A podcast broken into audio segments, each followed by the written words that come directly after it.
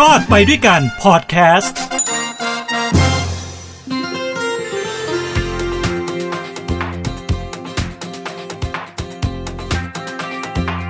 สวัสดีครับ นี่คือรอดไปด้วยกันกับผมทินโชกมลกิจครับ กลับมาพบกันอีกครั้งหนึ่งทางฮูดีพอดแคสต์ครับ ก็กลับมาติดตามเรื่องราวต่างๆ ที่เกิดขึ้นในสังคมนะฮะ ผมก็จะนำมา เล่าสู่กันฟังนะฮะแล้วก็ให้ทุกท่านนั้นได้คิดตามไปด้วยมีแง่คิดต่างๆ ที่เกิดขึ้นนะครับ อย่างวันนี้นะครับ ผมขอตั้งชื่อตอนว่า เรื่องในครอบครัวคนนอกไม่รู้หรอกมีสืบเนื่องมาจากรายการถกไม่เถียงนะครับ ที่ผมเป็นพิธีกรออกอากาศทางช่อง 7 HD กด 35เนี่ยนะครับ เมื่อสัปดาห์ที่แล้ว ผมได้มีโอกาสสัมภาษณ์นะคุณมาวดี ซึ่งคุณมาวดีนี่นะครับ ก็มีคุณแม่ชื่อว่าอาม่าหวยอ่าถ้าพูดอย่างนี้หลายคน อาจจะคับคาคับคาเคยได้ยินข่าวนี้บ้างแล้วครับ ก็เป็นเรื่องราวโด่งดังตั้งแต่ปี 62 ซึ่งอาม่าหวยนี่นะครับ ก็ตัดสินใจฟ้องคุณมาวดี ซึ่งเป็นลูกสาวแท้ๆของตัวเองเนี่ยในข้อหายักยอกเงินกว่า 250 ล้านบาทครับ และเมื่อวันที่ 17 สิงหาคมที่ผ่านมานี่เองนะฮะทางศาลอาญาพระขนงก็พิพากษาให้นางมาวดี มีความผิดในคดีลักทรัพย์ ก็ให้จำคุกทั้งหมดเนี่ย 12 ปี ซึ่งหลายคนเข้าใจนะครับว่าเป็นการตัดสินคดียักยอกเงินใน 250 ล้านบาท แต่ในความเป็นจริงแล้ว มันไม่ใช่ครับ มันเป็นคนละคดีกัน ซึ่งในคดีนี้นะฮะที่ดวนจำคุกไป 12 ปีเนี่ยนางมาวดีถูกฟ้องลักทรัพย์เช่นกันนะฮะแต่เป็นมูลค่า 24 ล้าน7แสนกว่าบาทนี่นะครับ โดยนางมาวดีตอนนี้ก็ได้ยื่นขอประกันตัวเพื่อที่จะต่อสู้ในชั้นอุทธรณ์ต่อไป หลายคนอาจจะสงสัยเฮ้ยตกลงมันมีกี่คดีกันแน่ ถ้าตามตรงนี้นะฮะก็คือจะมี 2 คดีไอ้24 ล้านบาทที่เพิ่งตัดสินไปนี่คือ 1 คดี ไม่เกี่ยวกับ 250 ล้านบาทนะครับ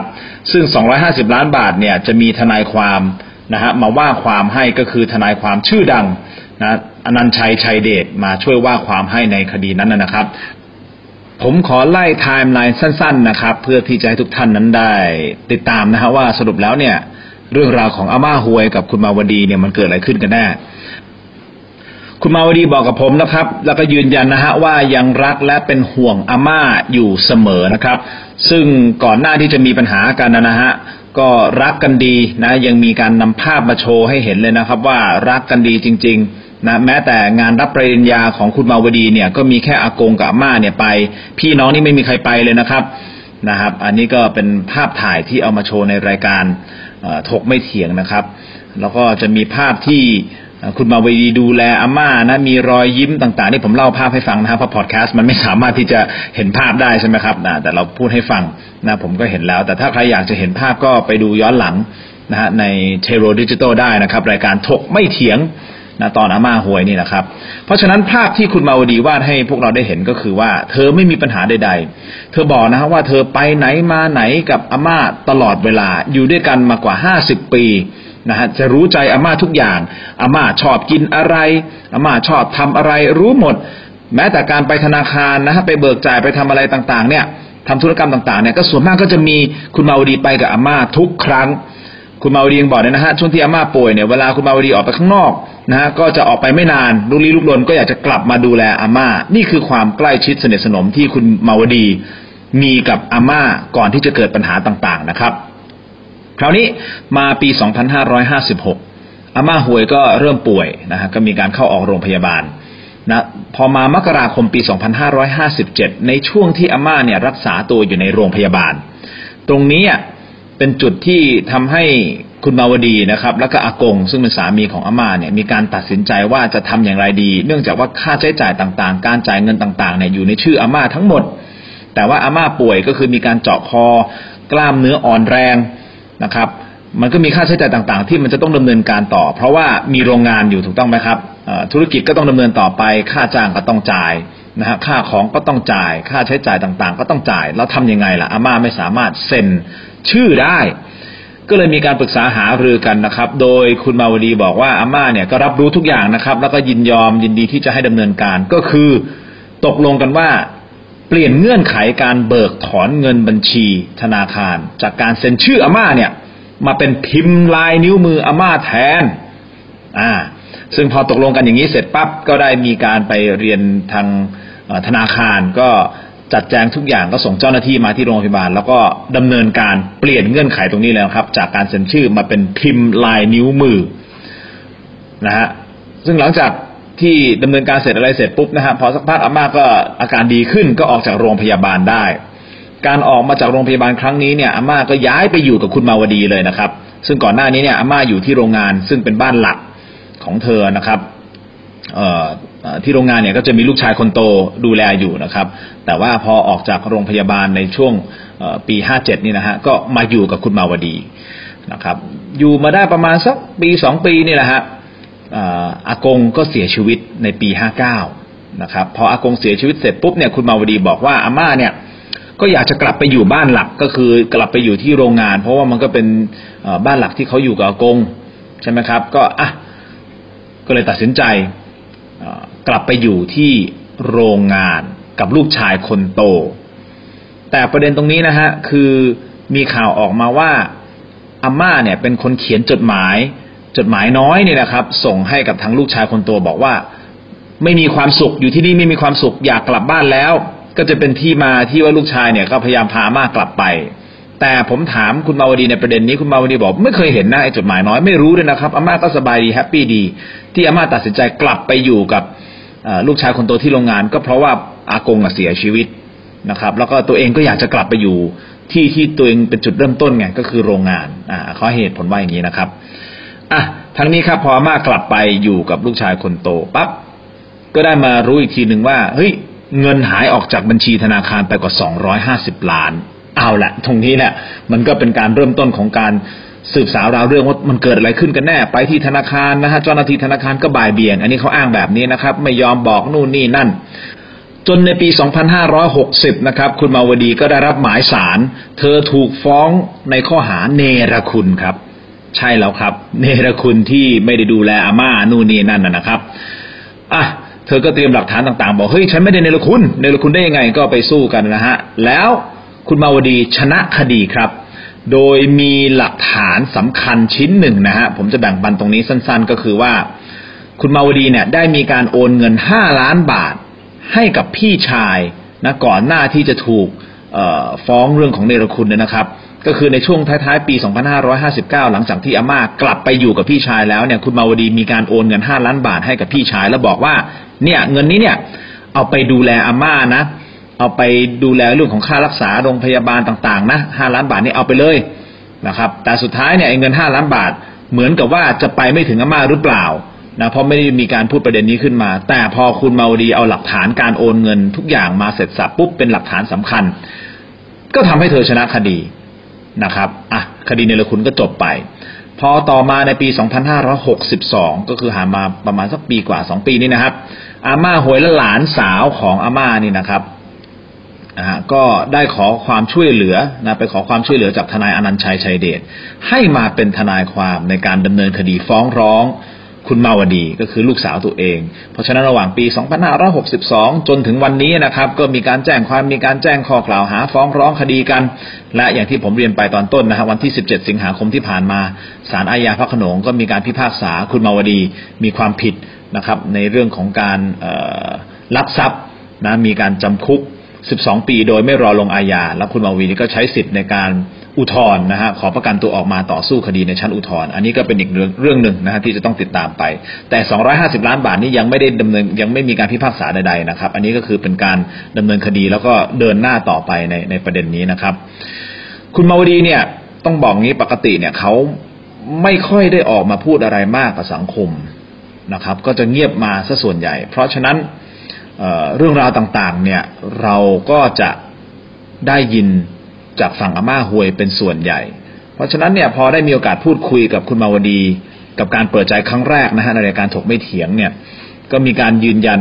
นะครับว่าเธอไม่ได้ลักทรัพย์ ไม่ได้เอาเงินไปจากอาม่า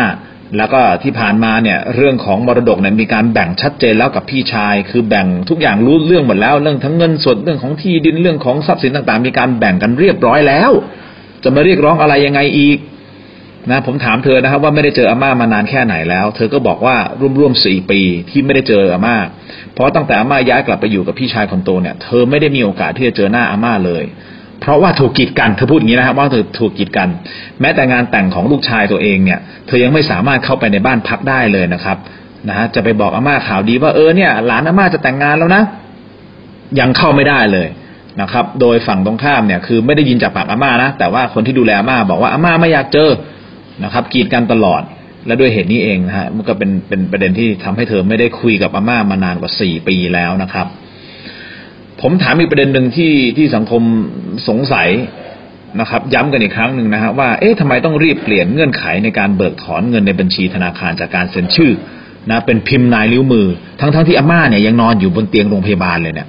ทำไมไม่รอให้อาม่าหายก่อนผมถามนี้นะแล้วก็ค่อยไปทำธุรกรรมต่าง ๆ ที่ธนาคารไม่ดีกว่าเหรอเพราะว่าคุณทำอย่างนี้กลายเป็นว่าก็มีข้อคอรหาไงเอ้ยทำไมรีบทำตรงนี้แล้วอาม่ารู้ตัวไหมมีสติสัมปชัญญะไหมตอนที่เปลี่ยนเป็นพิมพ์ลายนิ้วมือเนี่ย เธอก็ยืนยันว่าอาม่ารู้เรื่องราวดีนะครับ แต่เธอพูดว่าที่ตัดสินใจนะฮะในประเด็นนี้ย้ำกันอีกครั้งหนึ่งก็เพราะว่าเขาบอกว่ามันมีค่าใช้จ่ายหลาย ๆ อย่างที่มันรอไม่ได้ มันต้องจ่ายเลยแล้วใครจ่ายล่ะ ถ้าไม่ใช่ตรงนี้จ่ายแล้วใครจ่ายล่ะ อะก็เลยต้องรีบ ปลี่ยนเงื่อนไขในครั้งนี้นะครับ แล้วผมก็ถามต่อนะครับอ้าวแล้วพี่ชายเนี่ย รู้ไหมว่าจะมีการทำธุรกรรมแบบเนี้ยในการเปลี่ยนชื่อมาเป็นพิมพ์ลายนิ้วมือ คุณมาวดีบอกว่า เธอไม่รู้ว่าพี่ชายไปไหน คือเหมือนกับว่าตามหาพี่ชายไม่เจออะเออ ประมาณนั้นอะก็เลยไม่ได้มาอยู่ในในจุดนี้คือความหมายเหมือนกับแบบว่าเออที่ผ่านมาพี่ชายก็ไม่ได้เข้ามาสูงสิงอะไรยังไง มีอะไรก็ให้เธอจัดการทั้งหมดอะไรประมาณนี้นะครับ อะนั่นนั่นก็นั่นก็เป็นเหตุผลที่เธอให้ให้มานะครับ ครั้งนี้ อย่างที่ผมบอกไปนะครับ ว่าคุณมาวดีเองก็ไม่ค่อยได้ออกสื่อสักเท่าไหร่นักนะครับ ซึ่งผมขอพูดตรงนี้เลยนะครับว่าบางครั้งเนี่ย ความเงียบมันก็ดีนะฮะเพราะเราจะสงบ แต่บางครั้งเนี่ยมันก็อาจจะทำให้คนคนหนึ่ง กลายเป็นจำเลยสังคมได้ ซึ่งในกรณีนี้นะคุณผู้ฟังก็พิจารณาดูนะฮะว่า คุณมาวดีเนี่ยกลายเป็นจำเลยสังคมหรือเปล่า แต่ถ้าจะให้ผมมองลึกลงไปนะครับ ก็อาจจะเห็นนะฮะว่าการถูกกีดกันเองก็ดี ไม่ให้เจออาม่าเองก็ดี การฟ้องร้องอะไรต่างๆ ก็ดี การแจ้งความดำเนินคดีต่างๆ อะไรก็ดีนะครับ มันล้วนเกิดขึ้นหลังจากที่อาม่าหวยเนี่ยได้ออกจากการดูแลของคุณมาวดีแล้ว นั่นหมายความว่าคุณคุณมาวดีเนี่ยไม่ได้ดูแลไม่ได้ใกล้ชิดอาม่าแล้ว แล้วอาม่าเนี่ยย้ายกลับไปอยู่กับลูกชายคนโต ซึ่งลูกชายคนโตก็ก็มีครอบครัวนะครับ ตรงนั้นก็เป็นคนดูแลอาม่า จากวันนั้นเป็นต้นมา แล้วไอการสื่อสารต่างๆ ระหว่างอาม่ากับคุณมาวดีเนี่ย เหมือนถูกตัดขาดโดยสิ้นเชิงเลย คือเอาเอาตรงๆนะ ผมว่าทุกวันนี้เนี่ยคุณมาวดีเองก็คงยังไม่รู้ลึกๆเลยเนี่ยว่าอาม่าคิดอย่างไร รู้สึกอย่างไร หรืออาม่าต้องการอะไรนะครับ หรือแม้แต่ข้อมูลต่างๆ ที่อาม่าได้รับเนี่ย ได้รับข้อมูลอะไร และจากใครบ้าง แต่มันก็เป็นเรื่องจริงที่อาจจะน่าเศร้าหน่อยนะครับ ก็คือคุณมาวดีเองเนี่ย ก็อาจจะไม่มีวันได้รู้เลยนะครับ ว่าอาม่าคิดอย่างไร ถ้าสถานการณ์ตอนนี้มันยังเป็นอย่างนี้อยู่นะครับอมันก็ก็สะท้อนอะไรบางอย่างเหมือนกันนะครับผมไม่ได้ชี้นะครับว่าใครถูกใครผิดนะครับ เข้าข้างใครใดทั้งสิ้น แต่ผมวิเคราะห์จากข้อมูลเท่าที่เรามีนะครับ ข้อมูลเท่าที่ผมได้พูดคุยกับคุณมาวดี แล้วเราก็คิดตามแล้วเราก็ลองคิดดูนะครับ ว่ามันมีช่วงเวลา ที่คุณมาวดีไม่สามารถที่จะเข้าถึงตัวอาม่าได้เลย เราก็ไม่รู้เหมือนกันว่าอาม่าคิดยังไง หรือว่าอาม่าได้รับข้อมูลอะไร จนสุดท้ายนำมาสู่การ ฟ้องลูกแท้ๆของตัวเองหรือเปล่า อันนี้ผมก็ไม่แน่ใจนะครับ คุณผู้ฟังก็ลองคิดวิเคราะห์กันดูนะครับ แต่ว่าผมตั้งข้อสังเกตไว้ตรงนี้สั้น ๆนะครับ ส่วนเรื่องของคดีความนะครับ ก็ว่ากันไปตามหลักฐาน ไม่น่าจะมีอะไรยากเกินไปกว่าตัวเลขดิจิทัล ที่มันมีบันทึกอยู่แล้ว เงินเข้าเงินออกแต่ละครั้งเงินไปไหนไปบัญชีไหนยังไงบ้าง อันเนี้ยมันมีหลักฐานที่เป็นดิจิทัลฟุตพิ้นอยู่แล้ว ยังไงก็หนีไม่พ้น เพียงแต่ว่าการเตรียมหลักฐานต่างๆ ก็ต้องสู้กันในศาลนะครับ แล้วก็พยายามที่จะโน้มน้าวให้ศาลได้เห็นนะฮะว่าสุดท้ายท้ายสุดเรื่องราวมันคืออะไรผูกมัดกันยังไง เรื่องมันดำเนินการอย่างไร ใครผิดใครถูกก็ว่ากันไปตามหลักฐาน อันนี้ก็ต้องรอติดตามกันต่อไปนะครับ ไม่ว่าผลคดีนะฮะจะจบลงอย่างไรในอนาคตสุดท้ายก็คือครอบครัวเดียวกันไอเรามันคนนอกนะครับ ก็ติดตามข่าวสารนะครับ ก็อยากจะรู้มันเกิดอะไรขึ้นนะเราอาจจะคิดไปต่างๆ นานา ตัดสินไปต่างๆ นานา แต่ท้ายที่สุดแล้วเนี่ย มีคนในครอบครัวเท่านั้นแหละครับ ที่รู้ว่าเพราะอะไรเขาถึงทำอย่างนี้ เพราะอะไรเขาถึงทำอย่างนั้น เราไม่สามารถเข้าใจได้อย่างลึกซึ้งหรอกครับ มีแต่คนในครอบครัวเท่านั้นอะเขาจะรู้ เพราะฉะนั้นนะฮะเราก็เป็นกำลังใจให้นะครับ แล้วก็อยากจะให้ทุกอย่างเนี่ยมันจบลงด้วยดีนะครับ นั่นคือสิ่งที่คนนอกทำได้ เพราะเรื่องในครอบครัว คนนอกไม่รู้หรอกนะครับ แล้วก็มีสิ่งหนึ่งที่อยากจะฝากทิ้งท้ายไว้นิดหนึ่งนะฮะสำหรับครอบครัวที่อาจจะมีสมาชิกหลายคนหน่อยนะฮะก็ลองดูเรื่องของการวางพินัยกรรม นะครับ อันนี้ก็เป็นตัวอย่างจากครอบครัวของเพื่อนๆพ่อแม่ผมนะฮะก็มีการทำเรื่องของพินัยกรรมให้กับลูกหลาน ไว้ชัดเจนหมดแล้ว เพื่อป้องกันครับ ป้องกันปัญหาที่จะเกิดขึ้นในอนาคต เพราะว่าเราก็ไม่รู้หรอกว่าอนาคตอะมันจะเป็นอย่างไรนะครับลำพังพี่น้องกันเองนะฮะก็ส่วนหนึ่ง แต่บางทีมันอาจจะมีคนนอกนะที่เป็นบุคคลที่สามเข้ามาแจมด้วยทำให้สถานการณ์มันอาจจะย่ำแย่ไปหน่อย อย่างครอบครัวผมเองนะครับ ก็มีการวางมาเรียบร้อยล้วคุณพ่อคุณแม่มีการวางมาล้วผมก็มีน้องชายอีกคนหนึ่งเท่านั้นเองสองพี่น้องนะครับ ถึงแม้เราจะไม่ได้โอ้โหมีทรัพย์สินเงินทองมากมายนะฮะแต่ว่าเพื่อป้องกันปัญหา เราจะได้รู้ไงฮะว่าจะบริหารยังไงในอนาคต โดยคุณพ่อคุณแม่ก็มีการกำหนดมาเรียบร้อยแล้วไอ้แบบนี้แหละนะครับ มันอาจจะช่วยนะครับหลีกเลี่ยงปัญหาในอนาคตได้อย่างเยอะมาก ๆเลย อันนี้ก็ฝากเอาไว้นะครับ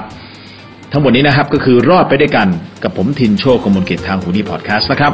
ขอให้ทุกท่านมีความสุข ความทุกข์อย่าได้ใกล้ ความเจ็บไข้อย่าได้มี ขอให้มีความสุขสวัสดีมีชัยนะครับ แล้วพบกันใหม่สำหรับวันนี้ สวัสดีครับ